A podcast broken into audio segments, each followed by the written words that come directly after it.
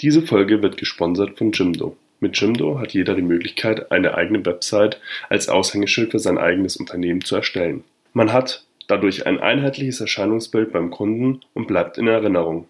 Die Website kann nach den eigenen Wünschen passend zum Unternehmen gestaltet werden. Dafür stehen 100 verschiedene Templates, individualisierbare Designs, individuelle Hintergründe für jede Unterseite, eigene Logos, Farben, Schriften etc. zur Verfügung. Ihr könnt Jimdo ganz einfach risikolos testen in einer Gratis-Version und wer dann tiefer einsteigen möchte und die Seite wirklich so gestalten möchte, wie er sich das vorstellt, der kann auch noch mit unserem Gutscheincode sparen. Und zwar 20% Rabatt auf das erste Jahr von Jimdo Pro und Jimdo Business. Dafür müsst ihr nur auf der Webseite den Gutscheincode Sidepreneur und zwar alles großgeschrieben, Sidepreneur eingeben und schon erhaltet ihr den Rabatt.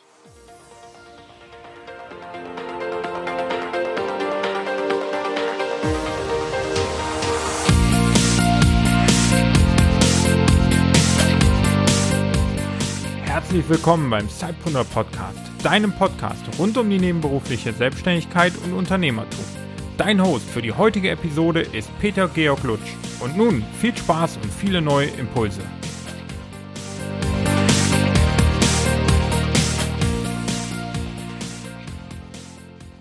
Hallo, liebe Sidepreneure. Ich habe heute Robert Weller zu Gast. Er ist bekannt über seinen Blog Tushen und er ist für mich einer der bekanntesten Content-Marketing-Strategen in Deutschland. Und deswegen freue ich mich auch sehr, dass wir heute über dieses Thema und sein neues Buch sprechen können. Robert, stell dich doch mal bitte vor, was habe ich vergessen bei der Ankündigung und was würdest du einfach gerne ergänzen?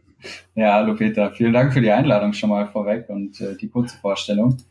Ähm, vergessen, glaube ich, äh, kann ich dir gar nichts vorwerfen. Ähm, so eine Vorstellung kann sehr lange äh, brauchen, je nachdem, was man alles sagen möchte. Ähm, tatsächlich, wenn ich mich selber sozusagen kurz vorstellen würde, würde ich sagen, ich bin Content Strategy Coach, aktuell bei der Agentur Details in München.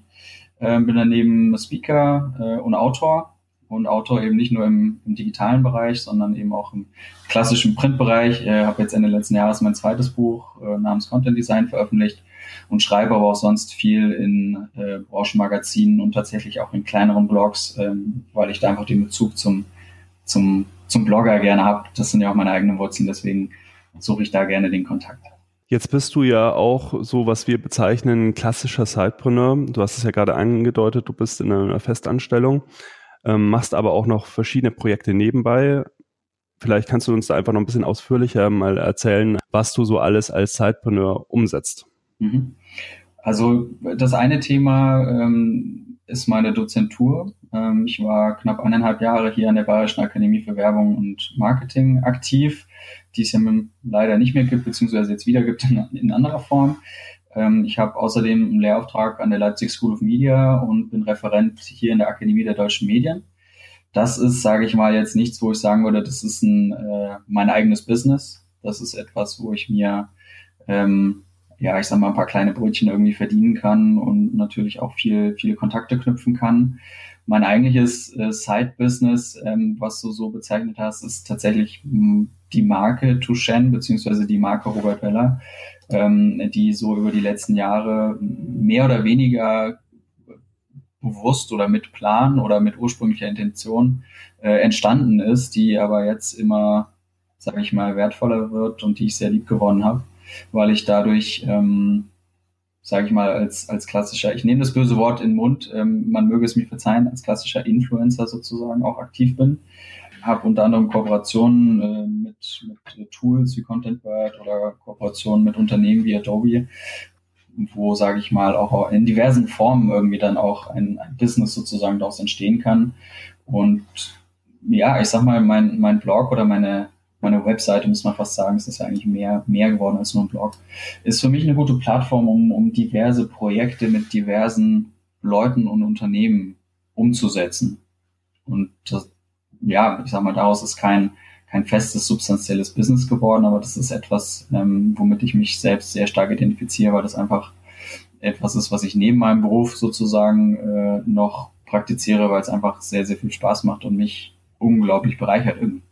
Jetzt hattest du ja dieses böse Wort Influencer, was ich persönlich gar nicht so böse finde, dieses Wort, ähm, weil ich äh, interessiere mich auch sehr für das Thema. Ähm, aber du würdest dich jetzt wahrscheinlich auch eher als äh, B2B-Multiplikator wahrnehmen selber, oder? Ja, also es kommt immer darauf an, wie die, wie so eine Kooperation aussieht. Ähm, an vielen Stellen würde ich mich dann eher Markenbotschafter nennen. An anderen Stellen würde ich mich vielleicht eher Autor nennen, je nachdem, in welcher Form sozusagen ich Unternehmen auch unterstützen kann, wenn es darum geht, Fachbeiträge zu schreiben oder einfach die Expertise auf Papier zu bringen, sozusagen, dann trifft's Autor eigentlich ganz gut. Ähm, und dann muss man da auch keine, keine schönen modernen Begriffe wie Influencer nutzen. Das ist im Endeffekt das Gleiche. Die Reichweite, sage ich mal, die ich über meine Social-Media-Kanäle beisteuere, die kriegen die Unternehmen ja dadurch, dass ich meinen eigenen Content dann in gewisser Weise auch selber aus Eigenwerbegründen äh, sozusagen sowieso promoten will. Jetzt hast du mit äh, Tushen ja eine eigene Marke kreiert, ähm, aber es war sicherlich auch nicht ganz einfach. Jetzt, also es war jetzt bestimmt kein Side-Business, was man von heute auf morgen hochzieht, sondern es hatte sicherlich auch eine ganze Zeit gedauert, bis das es zu dieser Größe jetzt angewachsen ist, wie es heute ist. Wie, seit wann machst du das und wie würdest du sagen, war da so der Entwicklungsverlauf zu dem heutigen Erfolg? Naja, es gibt ja diesen schönen Spruch, man braucht zehn Jahre, um über Nacht erfolgreich zu werden. Ähm, das trifft in gewisser Weise auch zu. Also meine Webseite, mit der hat alles angefangen. Die gibt's tatsächlich seit 2007 etwa. Seit 2011 gibt's das Label Touchen. Ja, ich sag mal, das hat tatsächlich so aus, aus rein eigenwerblichen Zwecken angefangen, weil ich damals noch als Design-Freelancer unterwegs war, ähm, wie jeder andere auch mein Portfolio online präsentieren wollte und dann aber schnell gemerkt habe, hey, irgendwie macht das jeder. Da ist kein USP. Und ich habe dann angefangen, über Design-Themen zu schreiben, über Vermarktungsthemen zu schreiben, wie man sich eben selber auch als Freelancer, als Designer vermarkten kann. Ähm, bin dann immer mehr in Richtung Social Media ähm, und eben das, was damals noch nicht Content Marketing hieß, gerutscht und habe angefangen, auch über diese Themen zu schreiben. Und so ging das eigentlich immer weiter dass ich mich selber sehr, sehr intensiv mit diesen Themen beschäftigt habe, viel gelernt habe, viel mit Leuten gesprochen habe, viel auf Konferenzen rumgehüpft bin, irgendwie ähm, viel in meinem Job halt auch äh, über den Tellerrand geschaut habe, guck, was machen die Kollegen, was machen andere, was gehört eigentlich wie, wo zusammen ähm, oder auch nicht. Und dadurch entstand eigentlich so dieser ganze Kosmos, dass ich inzwischen ähm, auf Tushen eigentlich das Thema Content-Strategie sozusagen ganzheitlich betrachte. Also bei mir geht es nicht nur um um Content Marketing im operativen Sinne ähm, oder um die Vermarktung. Bei mir geht es auch nicht mehr um Social Media, sondern ich gucke mir halt wirklich so dieses, dieses ganzheitliche Bild an ähm, mit eben dem Ziel eigentlich Unternehmenswachstum. Ja, das ist ja irgendwie so das große Ganze, wo die meisten hinwollen. Ähm, und da gehört eben so eine, so eine, der Blick aufs Ganze dazu. Ja. Und so entstand es. Also tatsächlich war das immer ähm, nebenher. Das war nie mein, mein Fokus, dass ich gesagt habe, ich will mich damit mal selbstständig machen, aber ich traue mich noch nicht sondern das ist eigentlich etwas, das organisch ähm, mit mir zusammen als Person irgendwie gewachsen ist in, in meinem Berufsleben. Es war so ein ständiger Begleiter. Ähm, mein Blog ist mein Mentor irgendwie. Und dadurch kam halt auch, äh, ja, ich sag mal, eine Community zustande, irgendwie eine, eine Leserschaft zustande. Und da bin ich mittlerweile einfach sehr, sehr dankbar und glücklich für, dass ich diese Möglichkeit zu einem, zu einem Austausch eigentlich habe. Ja, und äh, so kann ich mich in viele verschiedene Richtungen noch weiterentwickeln und mit anderen zusammen weiterentwickeln. Wenn du jetzt nochmal unseren Zuhörern ganz einfach erklären müsstest, ähm, was sich hinter, den, hinter der Begrifflichkeit Content Marketing und Content Strategie ähm, verbirgt, wie würdest du das auf den Punkt bringen? Für jemanden, der da überhaupt noch gar nicht firm ist. Also ist ja ein sehr komplexes Thema. Deswegen ist es immer ganz ja. interessant, ob man das auch in ein paar Sätzen erklären kann für unsere Hörer, die damit noch nicht in Kontakt gekommen sind. Also wenn ich es vermeiden kann, dann versuche ich es ähm, nicht zu erklären ähm, weil ich glaube, es gibt nicht die eine Definition. Ähm, und ich glaube, es gibt auch nicht immer ein richtig und ein falsch. Ähm, was ich vielleicht unterscheiden kann, ist Content Marketing und Content Strategie. Ähm, weil ich glaube, da ist der größte Unterschied, dass es bei Content Marketing tatsächlich um die Vermarktung von etwas geht. Entweder von Produkt und Dienstleistung durch Content, also durch digitale Inhalte, Inhalte in welcher Form, Text, Bild, Video, Audio, äh, unterhaltend, informativ, wie auch immer oder eben durch die Vermarktung von Content selbst, so als vorgelagerten Markt sozusagen. Also wer den Content-Markt dominiert, äh, gewinnt hinten raus beim Produktmarkt. Das geht dann wahrscheinlich ein bisschen zu weit in die Tiefe, wenn wir das noch breit treten. Mhm. Aber ich glaube, da der Unterschied ist wirklich ähm, im Vergleich zur Strategie, dass die Strategie etwas ist, die auch sich sehr stark auf eine Unternehmenskultur in gewisser Weise auswirken kann, ähm, dass Content so eher zu einem Mindset wird, ähm, dass man das sehr stark an die Marke anlehnt und eben nicht nur, äh, sage ich mal, harte Marketingziele versucht zu erreichen, sondern eben auch weiche strategische Ziele ja, und, und daraus sozusagen so eine, so eine Kultur, eine Organisation entstehen kann. Also Content durchdringt, Content-Strategie ist für mich eine komplette Durchdringung im Unternehmen und Content Marketing kann halt, wie der Name schon sagt, in, in einer Abteilung auch passieren. Jetzt hast du ja gesagt, das war ja auch so eine kontinuierliche Entwicklung, dass du dich zu diesem Thema hin entwickelt hast. Also es ist sozusagen einfach durch deinen, deinen Lebenslauf, den du jetzt bis heute hast, auch bist du bei dieser ähm, Spezialisierung jetzt auch gelandet. Aber was, es muss sich ja was gereizt haben an diesem Thema oder besonders gereizt haben, motiviert haben, genau sich damit zu beschäftigen. Und äh, was war da deine Motivation? Hm. Ich muss kurz überlegen, weil ich weiß gar nicht, ob mich irgendwas gereizt hat und ob ich mich wirklich bewusst für diese Spezialisierung entschieden habe. Ich würde fast äh, widersprechen und sagen, es ist eigentlich gar keine Spezialisierung. Ähm, ganz im Gegenteil, es ist eher eine Generalisierung. Ich sage mal, ich habe im Marketingbereich angefangen zu arbeiten. Äh, man könnte auch sagen, ich arbeite eigentlich immer noch im Marketing. Ähm, und wenn man sich da die Landschaft mal anschaut, dann ist die extrem, ja, ich sag mal, gespalten. Ja, von Performance Marketing hin über Social Media Marketing bis hin zu Influencer Marketing, bis hin zu Content Marketing oder sogar Blog Marketing, bis hin zu SEO und, und SEA. Ähm, das sind für mich die Spezialgebiete. Und wenn dann einer kommt und sagt, der macht jetzt Content Strategie, dann ist es für mich eher eine, eine Generalisierung fast wieder, weil Content Strategie eben nicht nur die genannten Bereiche mit einbezieht und, und irgendwie integriert, sondern eben auch alle anderen Bereiche, wie jetzt ähm, Kundenservice, wie jetzt Vertrieb, wie jetzt vielleicht Design, wie Management, wie Business Development. Und das ist eigentlich das, was, was mich so gereizt hat, weil ich mich nicht festlegen will. Also da bin ich so ehrlich äh, und sage, ich, ich bin nicht der Typ, der sein Leben lang Marketing machen wird, sondern ich bin ein Typ, ich will immer eine Entwicklung haben und ich will in gewisser Weise auch irgendwo immer eine Verbesserung haben. Und ich will eine Nachhaltigkeit in dem, was ich tue. Und Marketing, so wie ich es damals noch sozusagen gelernt und erlebt habe, war halt viel durch Kampagnen geprägt, die durch Agenturen gesteuert waren, sage ich mal. Und da war aber keine Nachhaltigkeit dabei.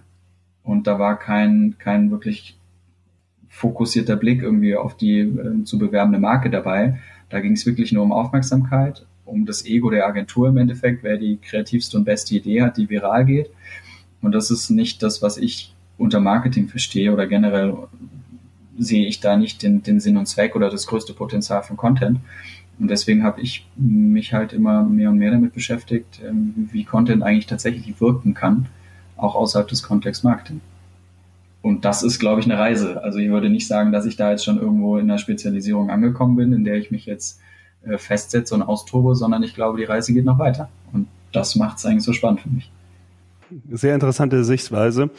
Und auch, ich finde es auch ganz spannend, was du gerade angesprochen hast, dass ähm, früher ja eben oder auch, ich glaube auch heute noch ähm, zu großen Teilen eben diese Kampagnendenke ähm, vorher. Ich jetzt nicht so sagen, ich arbeite ja selber in einer Agentur, aber.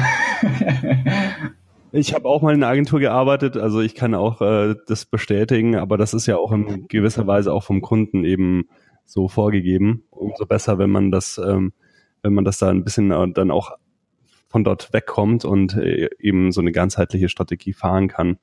Ja, äh, finde ich super, dass du das angesprochen hast. Und jetzt ist es ja so, dass du vor kurzem, ich meine, es war letzten Dezember, ähm, hast du ein Buch rausgebracht. Und zwar heißt es Content Design durch Gestaltung die Conversion beeinflussen. Vielleicht kannst du uns mal ganz kurz sagen, wenn, wenn du dieses Buch mal pitchen müsstest, ähm, um was geht's da? Mhm.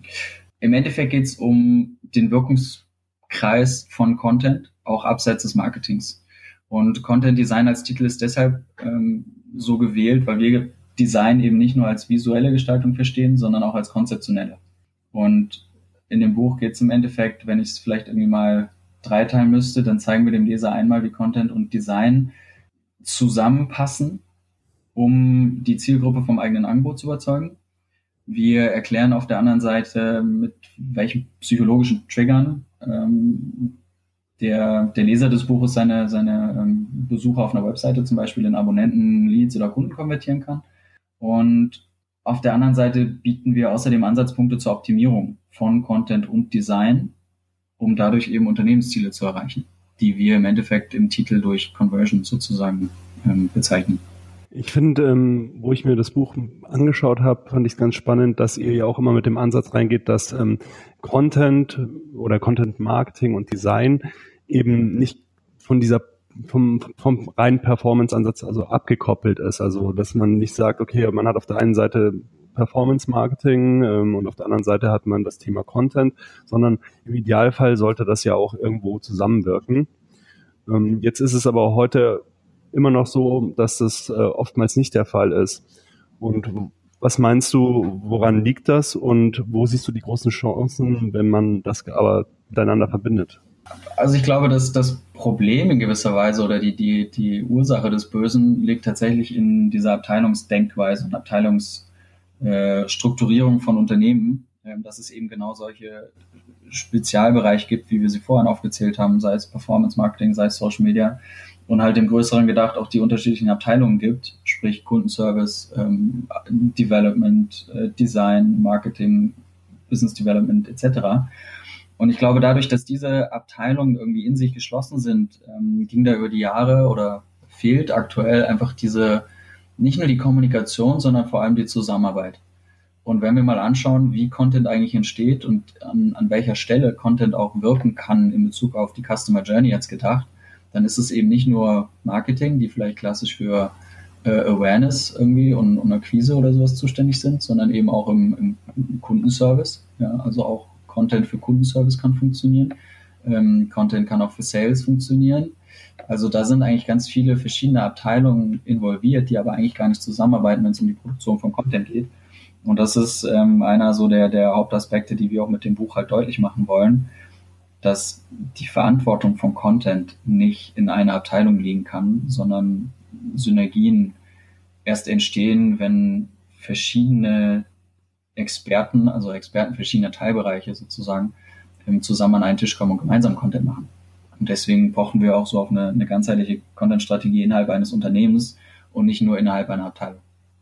Würdest du auch ähm, so weit gehen, dass du sagst, ähm, einzelne Abteilungen, die das früher, also die früher zum Beispiel kein Content gemacht haben, müssten das auch eigenständig nach einer Content-Strategie auch selbst ähm, zum gewissen Grad umsetzen? Oder geht es da eher darum zu sagen, okay, man äh, schafft die Synergie, bricht diese ähm, Struktur auf und allein dadurch ähm, hat man schon Möglichkeiten, in die anderen Abteilungen reinzuwirken?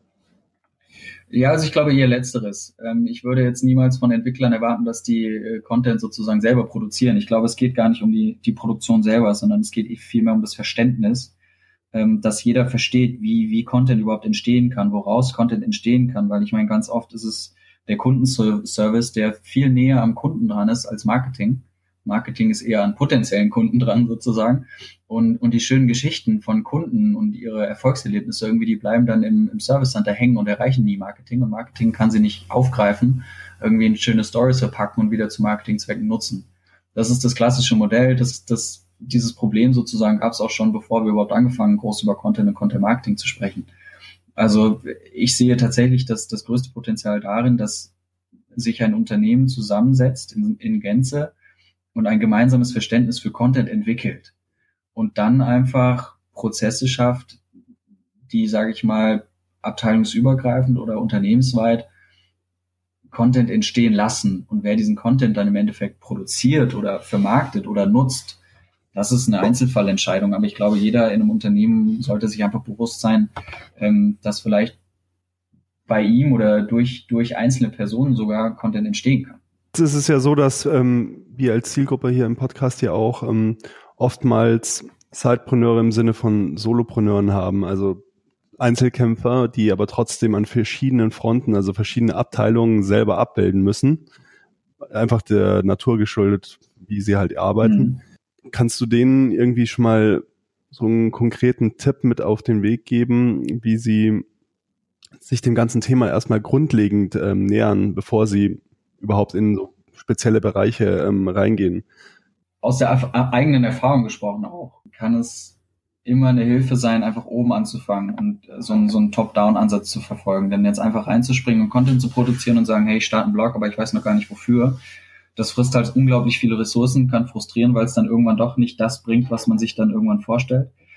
Ähm, da, dann ist es häufiger sinnvoll, einfach sich ganz klar vor Augen zu führen, welches Ziel will ich denn erreichen?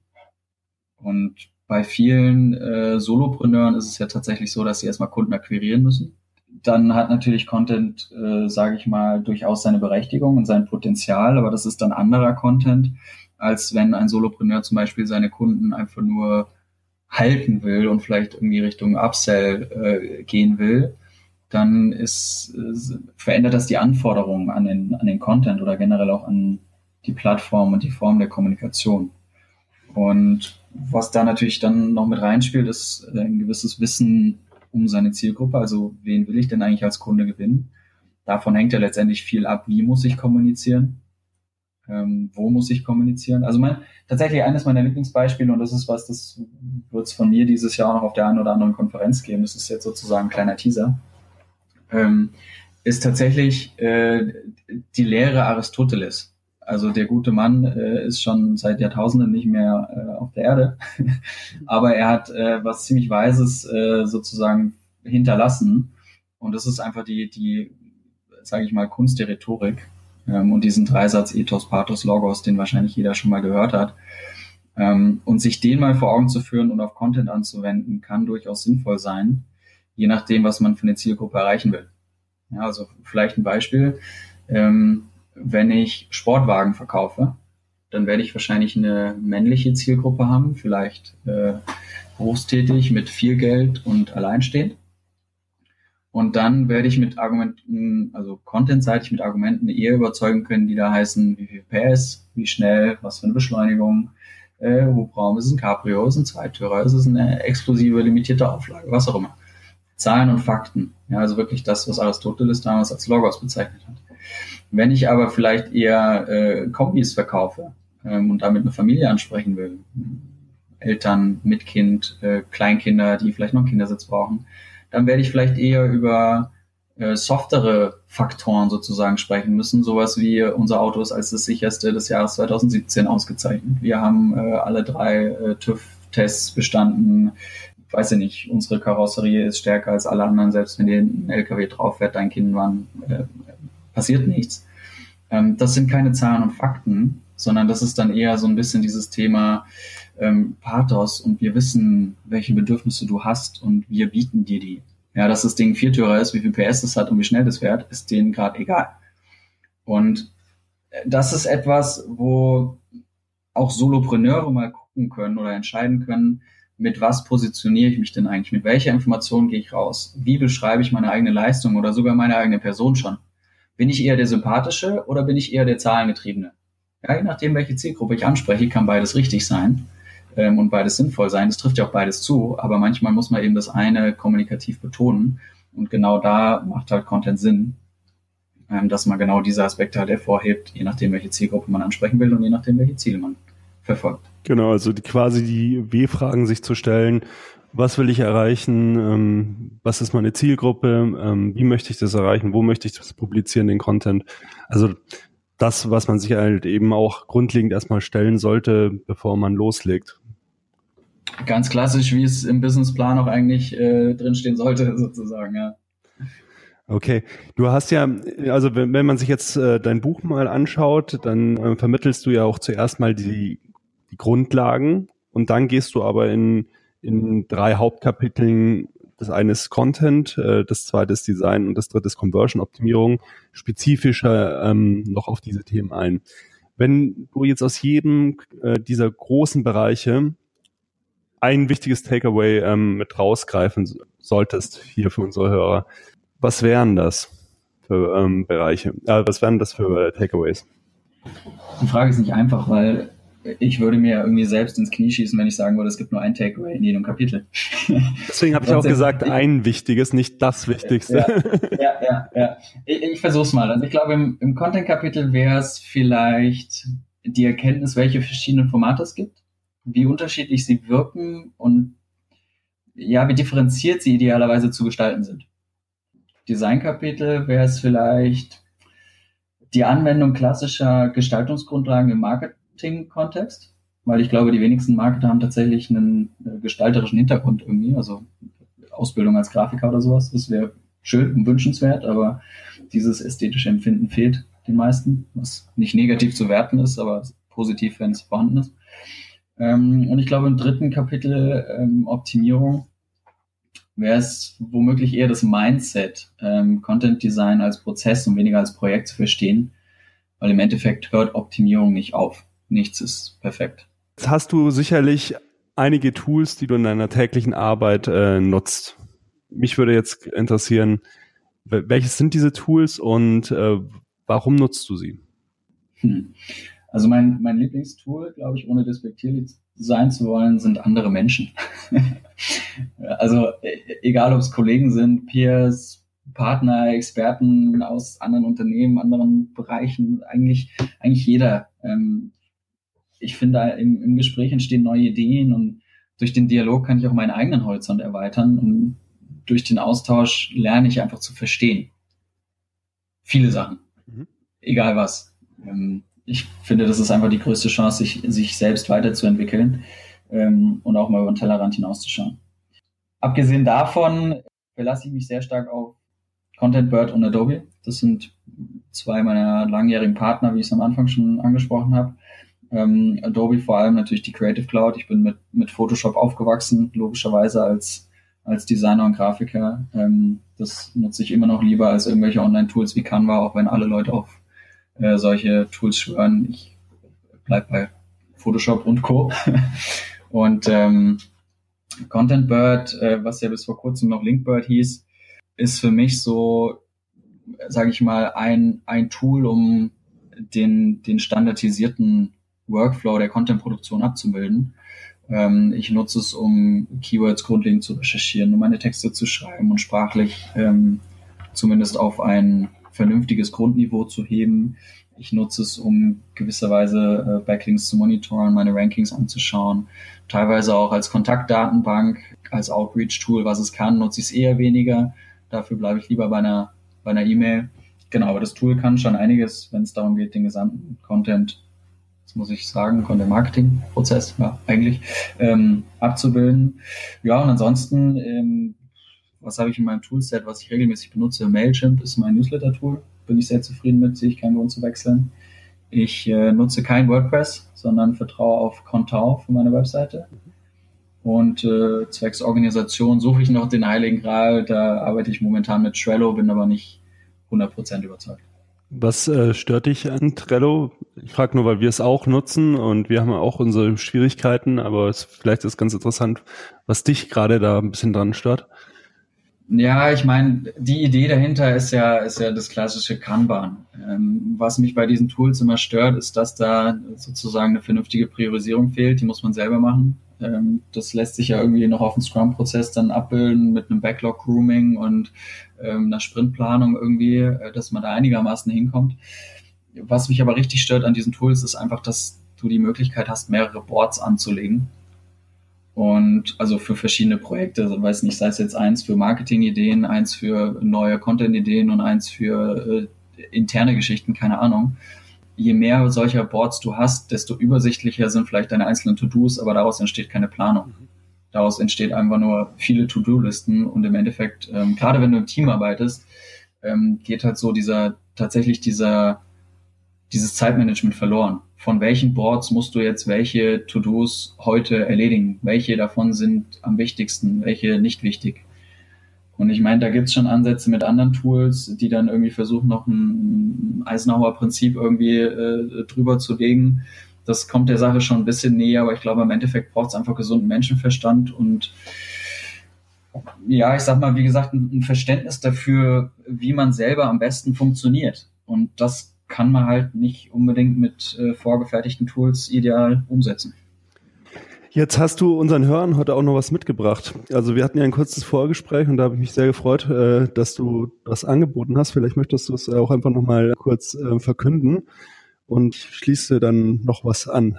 Ja, ich meine, jetzt ist natürlich schade, dass äh, man nichts sehen kann in so einem Podcast, aber tatsächlich habe ich äh, ein Exemplar von Content Design mitgebracht von dem brandneuen Buch, was es aktuell in der ersten Auflage gibt, was ähm, Ben Hamanus und ich geschrieben haben. Der gute Mann sei ja auch mal erwähnt. Ähm, der hat mich da sehr unterstützt, gerade im letzten Jahr, so in der zweiten Hälfte des, der Buchentstehung sozusagen. wir sind auch nicht nur zu zweit, da sind auch äh, viele Experten direkt von Facebook mit dabei, ähm, von äh, GoToWebinar mit dabei, von Zalando mit dabei, von Konversionskraft mit dabei. Also haben wir haben wirklich die die deutsche Elite irgendwie äh, und die internationale Elite auch wirklich integriert und da viel Expertenwissen angezapft und integriert. Ähm, und wir sind sehr stolz auf dieses Buch, deswegen freue ich mich immer gerne, wenn ich die Möglichkeit habe, so ein Ding äh, unter die Leute zu bringen.